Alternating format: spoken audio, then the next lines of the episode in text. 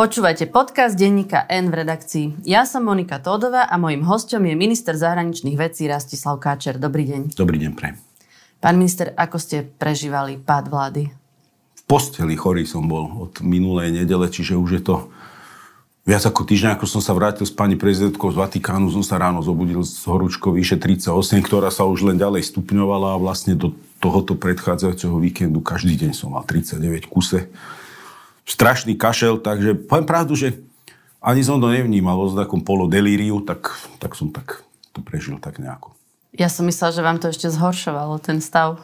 Ale nie, nie, nie. Ja myslím, že som veľmi odolný emočne na takéto situácie. Znovu sme všetci celý deň čakali, či Igor Matovič odstúpi alebo nie.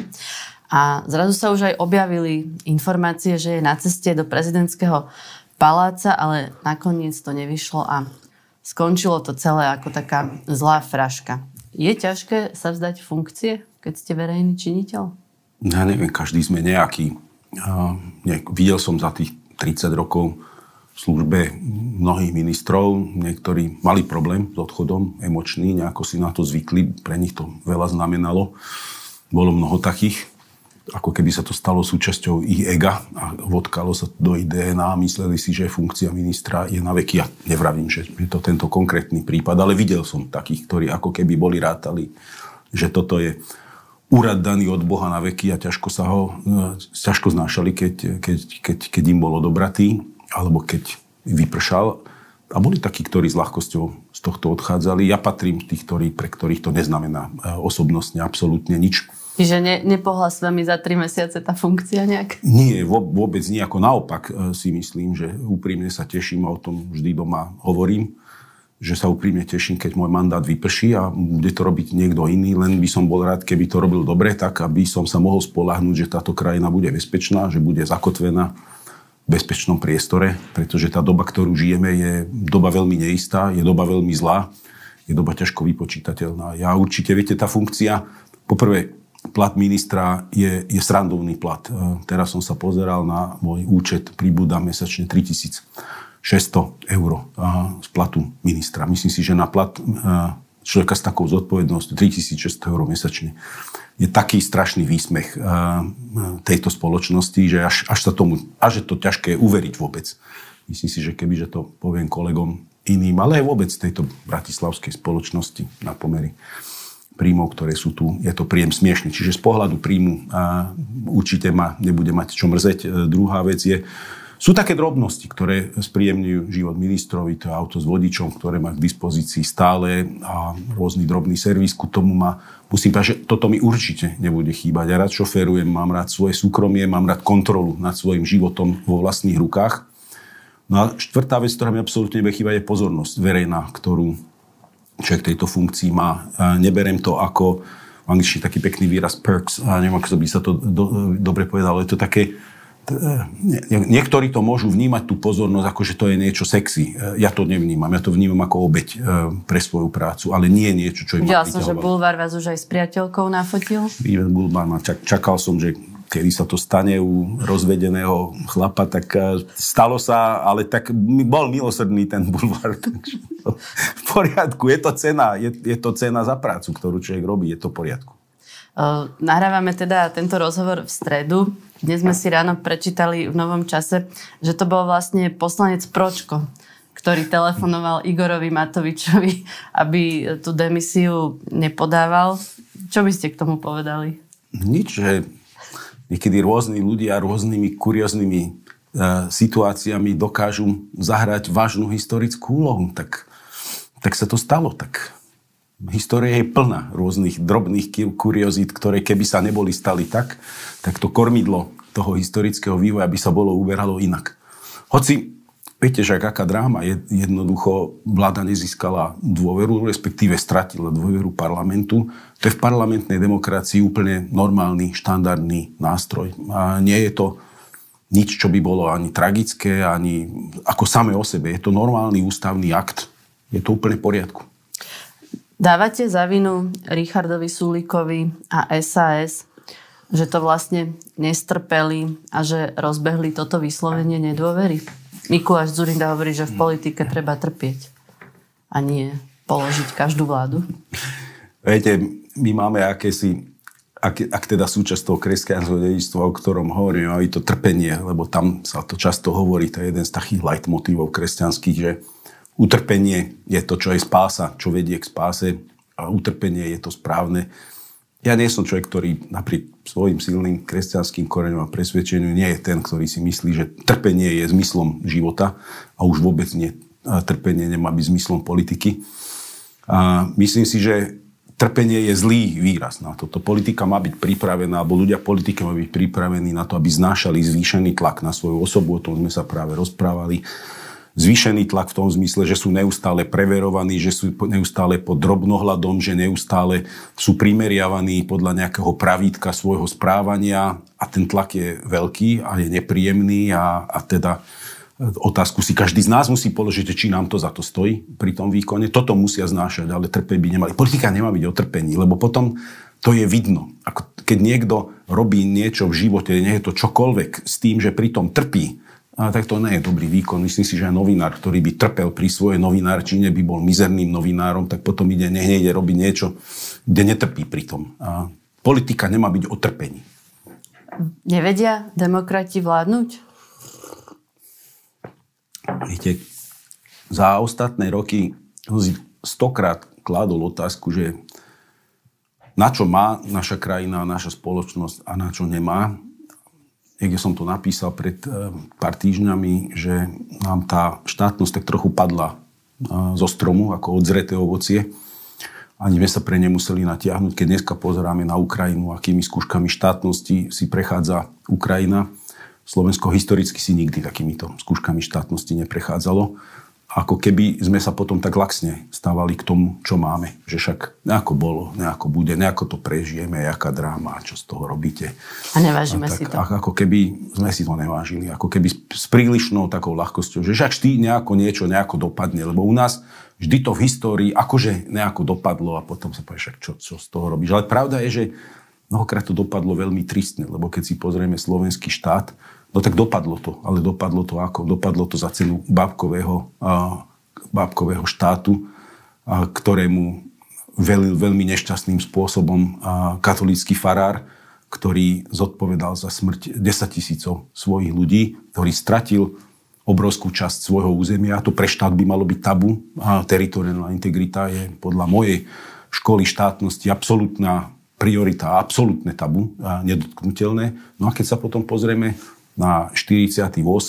a tak ďalej. Ako mnohokrát sme dopadli veľmi zle. Čiže vždy to nejako to dopadlo, len to nejako dopadlo, malo tragické dôsledky pre krajinu. Aj teraz si myslíte, že tie dôsledky budú tragické?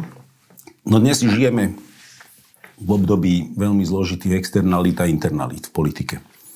Tie externality neboli ťažšie dlhý, dlhý, dlhý čas, zrejme od druhej svetovej vojny, tak ako bola. Pretože to, čo robí Putin na Ukrajine, je to presne, čo robil Hitler v Strednej Európe. Je, je to tá istá filozofia, obhajovanie svojho životného priestoru, popieranie nároku suseda na existenciu, zneužívanie menšín a proste je to blueprint, je to ako cez kopírak niečo, čo sme zažili a to tu nebolo. A keby tá Ukrajina naozaj tak urputne nebojovala za tú svoju štátnosť, a za tie princípy integrity, suverenity, ktoré, na, na ktorých stojí aj naša vlastná štátnosť, tak obávam sa, že už dnes by sme riešili oveľa, oveľa dramatickejšie dopady. A je jasné z rúskej propagandy, ktorú vidíme, že cieľ Putina vôbec nebolo len potupiť a, a zlikvidovať Ukrajinu, ale všetky tie výzvy potiahneme až na Berlín, zastavíme sa až v Bruseli. Myslím si, že boli myslené s veľkou vážnosťou tá reintegrácia starého impéria tam ten ťah na to bol. Čiže tá externalita tu bola a je a nezaniká. Stále tá vojna tam je a stále aj ambícia imperiálneho diktatorského Putina je rovnaká. Je tu, toto sa nemení.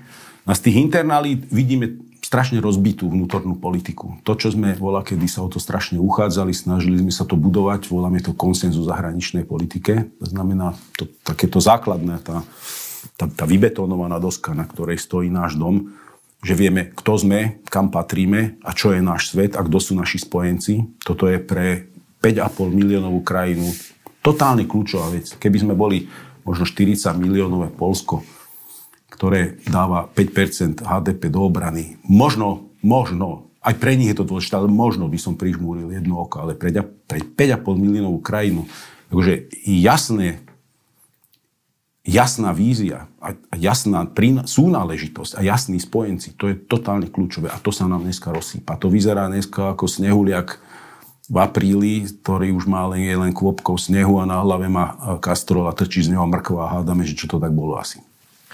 Teraz sa hovorí o akejsi novej 70 české, teda už bez Igora Matoviča, ale je tam ešte veľa premenných. Myslíte si, že má nová vláda, ktorá by takto vznikla, že to má šancu? Podľa mňa má. Podľa mňa má. Teda minimálne tento proces je absolútne legitímny. Tak ako som povedal, že vyslovene nedôvery vláde je normálny legislatívny, e, e, konformný e, krok politický. Je to, je to úplne OK. A takisto zostavenie alebo snaha postaviť novú 76 na pôdorise existujúceho parlamentu, ktorý má volebnú legitimitu, úplne 100%, je, je normálny legitímny krok.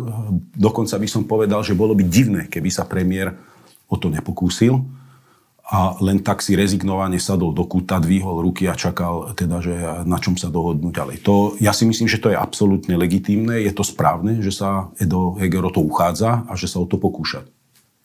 Vy ste už dostali ponuku byť v takej, v takej novej vláde, alebo to bude vláda postavená z úplne iných ľudí?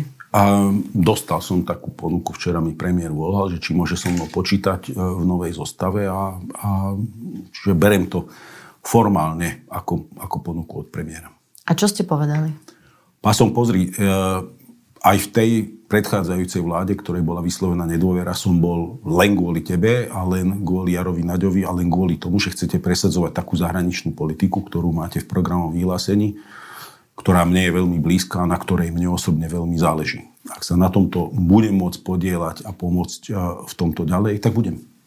Čiže aj Jaro Naď by mal pokračovať? Ja nemôžem hovoriť za iných, toto to, to mi neprináleží, ani, ani, ani neviem, aké sú jeho osobné plány ja by som bol veľmi rád, keď pokračoval. Podľa mňa Jaronad je, je výborný minister. Eh, je, je prvý minister, ktorý skutočne naštartoval skutočné reformy na ministerstve obrany. Začali sa skutočné akvizície. Teraz podpísali po mesiacoch a mesiacoch rokovaní plán eh, teda kontrakt na zakúpenie nových obrnených eh, vozidiel a tak ďalej. A navyše k tomu nielen, že teda naozaj zobral veľmi vážne modernizáciu ozbrojených síl, tak eh, za toho 2,5 roka ten jeho track record, ten jeho, to jeho fungovanie je absolútne nespochybniteľné aj hodnotovo. A toto dneska nie je automatické. Keď sa vrátim k tomu rozsýpaniu konsenzu o zahraničnej politike, Jaro Nade pre mňa človek, ktorý je tvrdý ako skala v tom, kde Slovensko patrí a kto sú naši spojenci. A keď vám eh, premiér telefonoval, aj vás nejak informoval, či tá 76 má nejakú šancu, lebo vlastne Boris Kolár najprv hovoril, že je za predčasné voľby, potom už povedal, že sa tomu nebráni, ak by taká dohoda vznikla. Čiže máte od premiéra informácie, či Nemám bližšie reálne? informácie, aj keby som mal, tak nebudem o tom hovoriť. Ehm, nemyslím si, že je doba. Treba nechať priestor pre rokovania, treba nechať priestor pre mm, takú intimitu tých rokovaní. Myslím si, že to je dôležitá aj diskrétnosť. A uvidíme, ako zručný v tom bude, ale není to, myslím, nemyslím si, že to len o jeho zručnosti. Ja si stále myslím, že Edo Heger je veľmi slušný a korektný človek. A, tak e, uvidíme, akým úspechom k tomuto prispieje. Je to mimo mňa, som človek mimo parlamentnú politiku, čiže moja, moja úloha v tomto je veľmi obmedzená. Som strážcom zahraničnej politiky vo vláde, to je všetko. A, ale tak verím, že je tu dostatok talentu a taktu, ale to ešte samé o sebe nemusí nič garantovať. Uvidíme, uvidíme. Parlament je legitímny, jednoducho je to parlament, ktorý dostal mandát od voličov a na parlament nebol odvolaný. Presne tak, e, jednoducho na pôdorise tohoto legitímne zvoleného parlamentu stále ústavne, komfortne môžu vznikať nové koalície, dokiaľ sa neopotrebuje vôľa a energia vnútri toho parlamentu, lebo on sám sa len musí rozhodnúť, ak inak teda nenastanú iné okolnosti, že sa rozpustia a, a, a budú predčasné voľby. To je, musí výjsť z ústavnej väčšiny parlamentu. A vyčítate vy vlastne SAS, že podala ten návrh na vyslovenie nedôvery? Hmm. A doplním, doplním to aj takou otázkou, že pre niektorých poslancov, napríklad pre Miroslava Kolára, bol argument, prečo za to vyslovenie nedôvery nehlasovať práve aj tá vojna na Ukrajine. No, Rozumiem argumentom pána poslanca Kolára, určite, pretože keby som bol poslaneckej lavici, tak toto by bol jeden z vážnych faktorov, ktoré, nad ktorým by som presne uvažoval a ktoré by ho motivovali.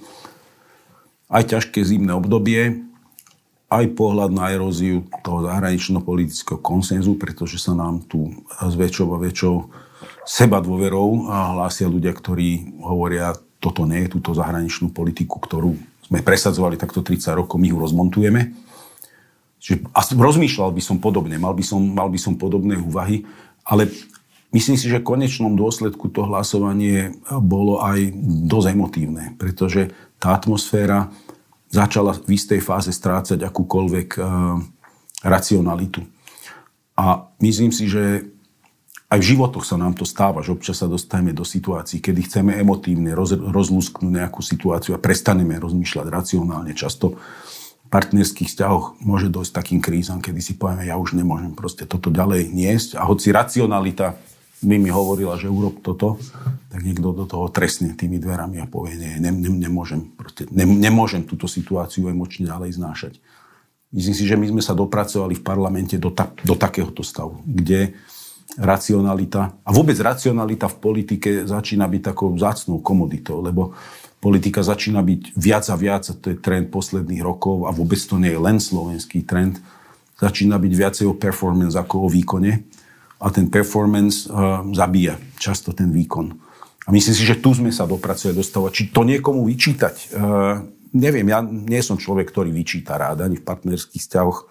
Vždy sa snažím tomu rozumieť, čo sa stalo ale hlavne sa pozerať dopredu, lebo môže nám aj skrachovať partnerský vzťah a môže nás to boleť a môže nás to gniaviť, ale keď sa budem utápať v tom, že prečo sa to stalo, ako sa to stalo a čo teraz tým a nemohlo by to byť inak a čo by bolo keby, no to ešte v živote nič nevyriešilo. Jednoducho sa treba pozerať dopredu. Tu Heger koná sympaticky, snaží sa riešiť.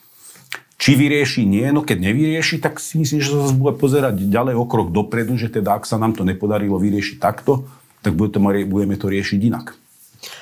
Boli ste v Kieve, stretli ste sa aj s prezidentom Zelenským. Vieme si tu vôbec predstaviť, čo sa tam deje? Nie, nie, nie, nie. A je to evidentné z reakcie mnohých ľudí, ktorí začali na čo tým Ukrajincom pomáhame a prečo by sme im vlastne a vlastne a prestaneme im dodávať zbranie, veď, e, veď takto len predlžujeme ten konflikt. No akože to, to mne neuveriteľným spôsobom ma to irituje. Pretože každému z týchto ľudí by som odporučil, nech sa ide pozrieť. No a naozaj nech sa ide pozrieť na Ukrajinu. A ten Kiev je relatívne bezpečný, je strážený, ale už len ten Irpin na predmestiach, kde bol tá prvá vlna útoku, tie špeciálne sily, ktoré chceli vyzabíjať vládu a obsadiť televíziu. No to je hrozné. Ešte do tam vidíte vyhodený most do vzduchu, auta v rieke popadané, domy rozstrielané, kde ľudia žijú, a, takže si okna zalepia igelitom a v dome majú 3 stupne a jediný komfort, ktorý majú, je tečúca voda, nič iné a možno pár hodín a, v dni elektrínu a pre mňa absolútne ako mraziaci pocit, že idete do vládnych budov vnútri, napríklad do parlamentu. A predstavte si, že schodišťa na parlamente, tie schodišťové balustrády máte obložené vrecami, kde sú urobené pozície pre strelcov e, so strielňami, kde máte nábytkom zaukladané dvere a, a zasypané vrecami nepriestrelnými e, s pieskom a tak ďalej, kde vidíte atmosféru, kde sa permanentne pripravujú na útok špeciálnych síl a na boj vnútri. No a to som nebol na východe, kde viete, život 10 tisícov ľudí, nie individuí, 10 tisícov ľudí sa zrazu zmestí do jednej alebo do dvoch igelitiek kde mama ťahá za ruku dve malé deti blatom a celý ich život vode do dvoch igelitiek. A, a to je realita dnešnej Ukrajiny. Len preto, že niekto si povie, že tá krajina nemá nárok na existenciu, lebo Ukrajina nikdy nebola. A u nás to niekto replikuje do nekonečná v idiotských diskusiách a dáva pod, pod tristné fotky pozabíjaných ľudí, rehotáčikov na, na Facebookoch. Ten, tá, tá úroveň cynizmu je, je neuveriteľná, je zaražajúca. Posledné, čo chcem povedať. Zelenský je neuveriteľne motivujúci človek, lebo na, na tú atmosféru, v ktorej žije a kto, tú situáciu, za, za ktorú ne, zodpovednosť, tak energia, aká z neho ide, ale zároveň aj pokora, ktorá z neho ide, ako trpezlivo je schopný hodinu diskutovať, diskutovať o najdrobnejších technických detailoch spolupráce, aký má obrovský prehľad, ale zároveň naozaj aká jednoduchosť, ľudskosť z toho človeka ide, musím povedať, že tak inšpiratívneho lídra som za 30 rokov nestretol. A to som stretol naozaj desiatky tých najvýznamnejších svetových politikov. No, podľa prieskumov najmenej vítame ukrajinských utečencov. Sme najhorší v EÚ v, v tom, že si myslíme, že im dávame až príliš. Čo je to v nás? Mm. No to myslím, že citujete z toho prieskumu OECD. Je Bohužiaľ, ten prieskum sedí do nejakého širšieho kontextu tej sociologickej sondy o Slovensku. A sledujem tie trendy, ktoré monitoruje Globsec, robí to niekoľko rokov, je to veľmi dobre robené, dáva to slovenskú verejnú mienku do nejakého kontextu regionálneho a iných európskych krajín a tento prieskum OECD je absolútne koreluje s tým. Je to veľmi znepokojivé. Viete, toto je kúsok drobnej mozaiky, a, ktorá dáva nám obraz našej krajiny ako takej. Keď sa na to pozriem z väčšej diálky, tak potom sa vrátime k tej otázke, ktorú ste mi už položili o tom vládnutí, že ak, či máme na to svoje vlastné vládnutie a ako si spravujeme túto krajinu, pretože bohužiaľ realitou je, že ekonomicky v rámci EÚ medzi novými členskými štátmi sme sa prepracovali za roky na chvost za Bulharsko a tesne s Maďarskom, čiže máme s Maďarskom takú tesnú paritu na chvoste ekonomickom za Bulharskom. Ku tomu, keď si pozrieme všetky testy PISA, OECD, rôzne iné o kvalite vzdelanosti, padáme tam na chvost Európskej únie. Keď si zoberieme rôzne sociologické sondy do tejto spoločnosti, tak spoločnosť sa nám prepadáva na chvost Európy. Nevravím to teraz ako nejaký alarmizmus alebo nejaký defetizmus. Ja len konštatujem stav, do ktorého sme sa dostali a s ktorým niečo musíme urobiť, lebo inak e, to nebude dobré. No a tieto sondy, a keď si pozrieme aj Eurostat, e, ktorý robieva tiež takéto prieskumy, tak Slovensko naozaj nevychádza z nich lichotivo. Sme egoistickí, nechceme sa podielať na inom, očakávame od iných niečo, ale keď my máme niečo dať, tak tam tá ochota je nízka. Ten, ten obrázok nie, nie je dobrý, tá realita nie je dobrá, ale vždy sa s tým dá niečo urobiť. Viete, v 98. roku, keď odchádzal Mečiar, tak sme boli v podobnom stave. Verejná mienka bola strašne rozbitá, hodnotovo nejasná, ekonomicky sme boli na chvoste.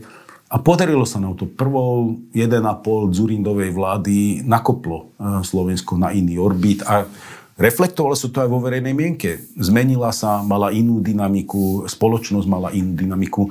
Vidíme to aj na iných krajinách, ktoré sa dostali do úpadku, aj Írsko. A bolo schopné raketovo z toho vyštartovať. Polsko, ktoré e, začiatkom 90. rokov bolo na tom horšie ekonomicky, ako bola Ukrajina po rozpade Sovietskeho zväzu. A dneska, keď cestujete po Polsku, tak e, je to obdivuhodné, čo tá krajina dokázala. Tá obrovská dynamika ekonomická v tej krajine. No a potom vidíme iné príklady, ktoré nie sú dobré. A to je Slovensko-Maďarsko dneska, bohužiaľ. Vidíme, že Česko sa nám vzdialuje. Treba sadnúť do auta prejsť južnou Monarovou, juž, južnými Čechami, urobiť si peknú dovolenku a každý si povie, wow, toto proste utek, uteká nám tento náš sused. Vravím to ale preto, pretože potrebujeme sa zmobilizovať. Skutočne sa potrebujeme ako spoločnosť zmobilizovať, lebo aj na tom pozadí Ukrajiny aj na tom pozadí tohto vnútorného, o ktorom hovorím, musíme jednoducho, to, tu nie je inej cesty, lebo zlyháme a to zlyhanie bude zle. Bol na Slovensku maďarský minister zahraničných vecí, pán Siarto, a povedal, že to na Slovensko by sa mala zamerať Európska komisia kvôli porušovaniu práva prenasledovaniu opozície a nie na Maďarsko. Hovoril to, keď stal vedľa Roberta Fica a teda myslel jeho vyšetrovanie alebo vyšetrovanie ďalších politikov. Čo by ste mu na to povedali? Zrazu sa vám pohoršilo. No čo na to sa dá povedať, keď e, minister zahraničný susednej krajiny, ktorá sa teda uchádza o dobré vzťahy, príde svojmu susedovi a tam urobí tlačovú konferenciu s politikom, ktorý spochybňuje vôbec vládu svojej krajiny. Právny štát. Proste je to, to je tak absurdná, to je tak absurdný obrázok, a, že ani také v učebniciach medzinárodných vzťahov nikto nenájde. A ešte sa budú obhajovať, že to je normálne stretávať sa s opozičným politikom. Proste je dobrou vizitkou posledných rokov a nech poviem dobrou vizitkou tejto vlády alebo vlády, ktorá tu je v kontinuite za posledného 2,5 roka, že konečne sa Slovensko posunulo niekam a konečne sa riešia korupčné kauzy. Konečne. Pretože to, čo sa stalo za ostatného 2,5 roka, je bezprecedentné. Proste videli sme dvoch policajných prezidentov, celú skvadru špičkových prokurátorov a sudcov. A proste videli sme to, čo mnohí sme cítili že tento štát ten, má ten, ten systém, ten law enforcement, to, to, to, čo má sa starať o bezpečnosť, spravodlivosť eh, v tejto krajine, že to je zhnité, no tak sme to videli v priamom prenose. Často vidíme, že súdy majú problém dotiahnuť tie kauzy, že tam je ťažká dôkazná ťarcha a ja neviem čo ale konečne Slovensko niečo robí, preto Ako aby sa, vlastne, očisťovalo. Maďarsko vlastne... nerobí nič, jednoducho nerobí nič. Aj na základe toho mu viaže komisia prostriedky práve kvôli korupcii, pretože tá je, je jeden, jeden z najväčších problémov tej krajiny. Ako sa vlastne v skutočnosti Západ pozera na to vyšetrovanie vlastne tých veľkých kauz? Lebo aj Fico sa stále stiažuje, že on píše listy do Bruselu a nikto mu neodpovedá. Ja si myslím, že dôveryhodnosť ex-premiéra Fica je, je tak strašne nízka a bohužiaľ e, jeho, jeho popularita je stále relatívne vysoká. Ale jeho dôveryhodnosť je tak strašne nízka, pretože asi nikto v slovenskej politike nebol tak nedôveryhodný ako on. Ani ten Mečiar, lebo ten Mečiar bol hromotlk.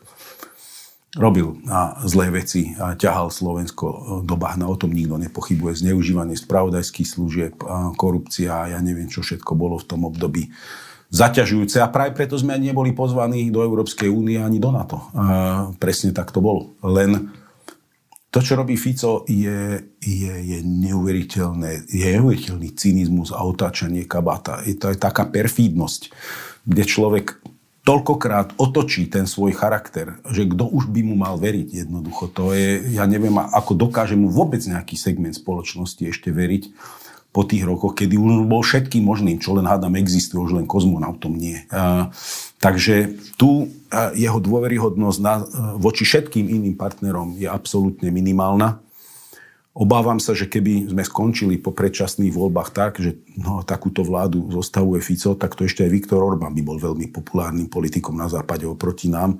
V tej chvíli by sme upadli znova do tej povestnej Albrightovskej čiernej diery a a stali by sme sa krajinou, ktorá by bola ťažko izolovaná. A tie mechanizmy, ktoré dneska sa používajú voči Maďarsku a používajú sa oprávnene, odsúhlasili sme si všetci, by boli použité proti nám a oprávnene. A keď bude premiérom Pellegrini, tak nám tá čierna diera nehrozí podľa vás? Tak ako premiér Pellegrini, myslím si, že je človek, ktorý nespráva sa tak nekonzistentne a, a ani nemá taký, taký pošramotený imič, ani ho nevnímam ako človeka, ktorý by permanentne otáčal uh, ten svoj kabát. Uh, určite to nie je strana, ktorú by som ja ani len teoreticky si vedel predstaviť, že voliť budem. Ale 100% myslím si, že v tej kategórii, o ktorej hovoríme, uh, kategória Ficov, tak tá je veľmi úzka a je veľmi, by som povedal, obsadená a veľmi tuho jedným človekom. A máte obavu, že sa Fico vráti? Ja nemám obavu, ja nie som bojazlivý človek, ktorý by mal obavy. To, že sa môže vrátiť do exekutívnej politiky je realitou. Zrejme jeho koaličný potenciál by bol dosť obmedzený, ale všetko by záviselo od výsledku volieb, aké percentá by získal, aké percentá by boli u iných stran. Kľudne môže byť reálne, že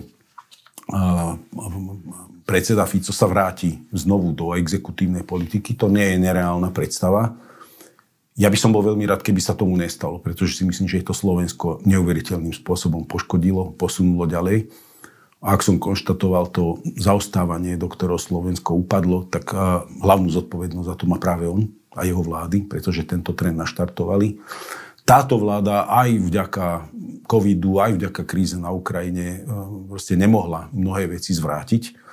To, že či mohla byť efektívnejšia, to je druhá vec. Samozrejme, že mohla. Či sa urobili chyby, urobili sa chyby. Ale Zďaleka nie toľko, a ako to, za čo zodpovedá Fico svojim predchádzajúcim vládnutím, pretože on nakopol Slovensko na klzačku a e, tejto trajektórie, pretože to, tá, tá úroveň školstva, tá úroveň spoločnosti, tá úroveň ekonomiky, to je nie, niečo, čo sa udeje za noc, ani za týždeň, ani za rok, ani za dva. Jednoducho, podľa mňa by to bola tragédia pre Slovensko, keby sa to stalo.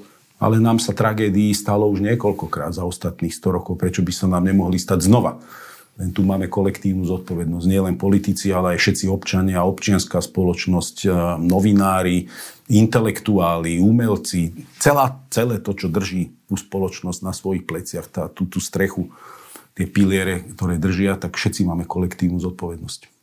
Boli ste aj s pani prezidentkou vo Vatikáne, kde pápež František prijal postrelenú radku z teplárne. Ako to, že pápež nemá problém prijať LGBTI plus ľudí zo Slovenska a my na Slovensku tu ten problém máme. My sme tak, a myslím si, že už o tom viackrát hovoril uh, sociológ Vašečka veľmi zaujímavo a veľmi správne aj tu v tomto štúdiu.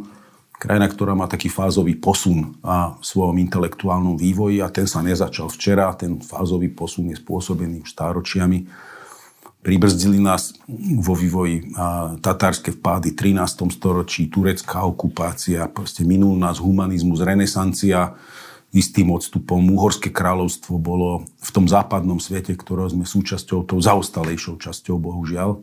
Vždy som sa Budapešti usmieval nad tými vykreslovaniami takej tej rúžovej minulosti, aký sme boli kedysi veľkí a významní. No bohužiaľ neboli sme, boli sme bezvýznamní bezvýznamným okrajom, krásnym, malebným, romantickým, bezvýznamným okrajom západnej Európy. No a, a to, sa, to sa v mnohých veciach odzrkadluje do dneska, bohužiaľ. Tá rurálnosť, tá zaostalosť, e, proste nasledujeme ten vývoj, ktorý je, nasledujeme ho s istým odstupom, ale vyvíja, vyvíjame sa. Nie sme statickí, mení sa Slovensko v tomto. No aj v tomto sa zmeníme, len si to vyžaduje istú trpezlivosť a isté tempo. Niektoré veci Viete, keď nemám natrénované, môžem sa snažiť zabehnúť maratón za dve hodiny. Jednoducho ho nezabehnem a umrem na pol ceste. A keď sa budem siliť e, nad výkon, ktorý dokážem, tak e, potom to vyvolá pnutie a tá spoločnosť urobí taký, taký spät, spätný ráz tomu. Že tu si to vyžaduje, ja to nazývam strategickú a historickú trpezlivosť.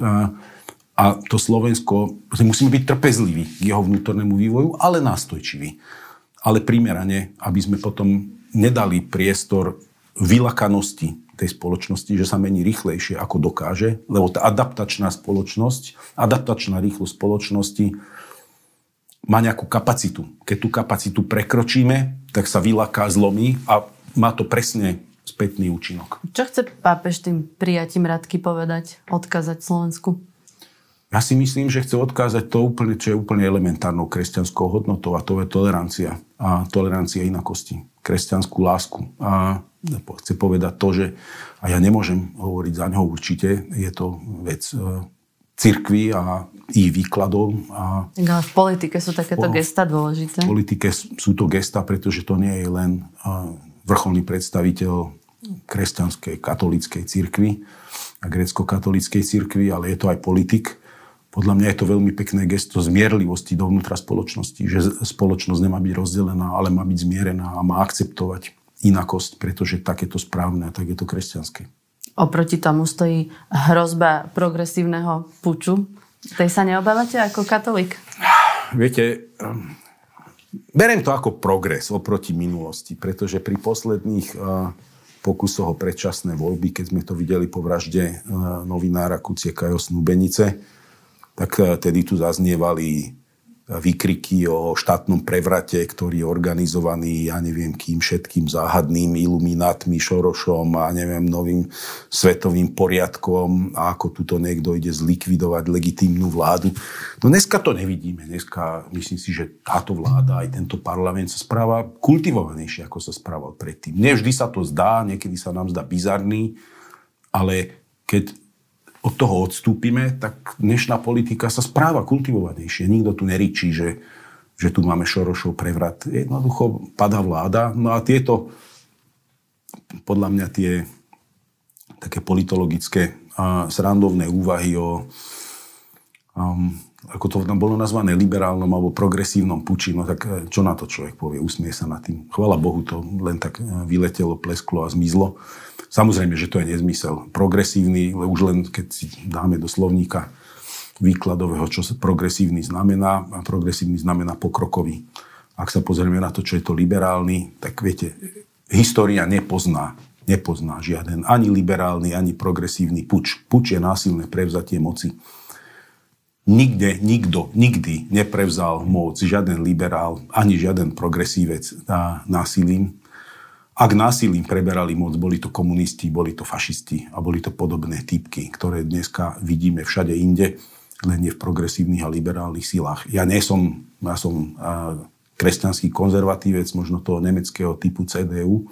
Absolútne sa toho nebojím. Absolútne sa toho nebojím a smejem sa nad tým. Je to, je to je to nezmysel, je to súčasť folklóru, ale znova, je to obrovský progres, je to obrovský progres. Každý hovorí nejaký messaging má k svojmu, svojmu publiku, tí, ktorí to povedali, zrejme mali svoj messaging k svojmu publiku, ale v konečnom dôsledku naozaj o nič nejde. Je to, je to drobná úsmevná epizóda, pretože už tu nikto a, nevykladá o štátnych prevratoch a o všetkých tých nezmysloch, aké sme počúvali takým hrubozrným spôsobom pred niekoľkými rokmi. Čo by ste povedali na otázku, že aký ste mali rok? Ťažký rok som mal, ale, ale som spokojný. A, takže fajn. Bol to fajn rok. Aj v súkromnom živote, aj v pracovnom. Bol to, bol to náročný, ale bol to fajn rok. Tak ďakujem veľmi pekne, že ste prišli. To bol minister zahraničných vecí Rastislav Káčer. Ďakujem pekne za pozvanie a prajem pekný deň a aj pekné prežitie Vianočných sviatkov. Počúvali ste podcast v redakcii, ja som Monika Todová a do počutia na budúce.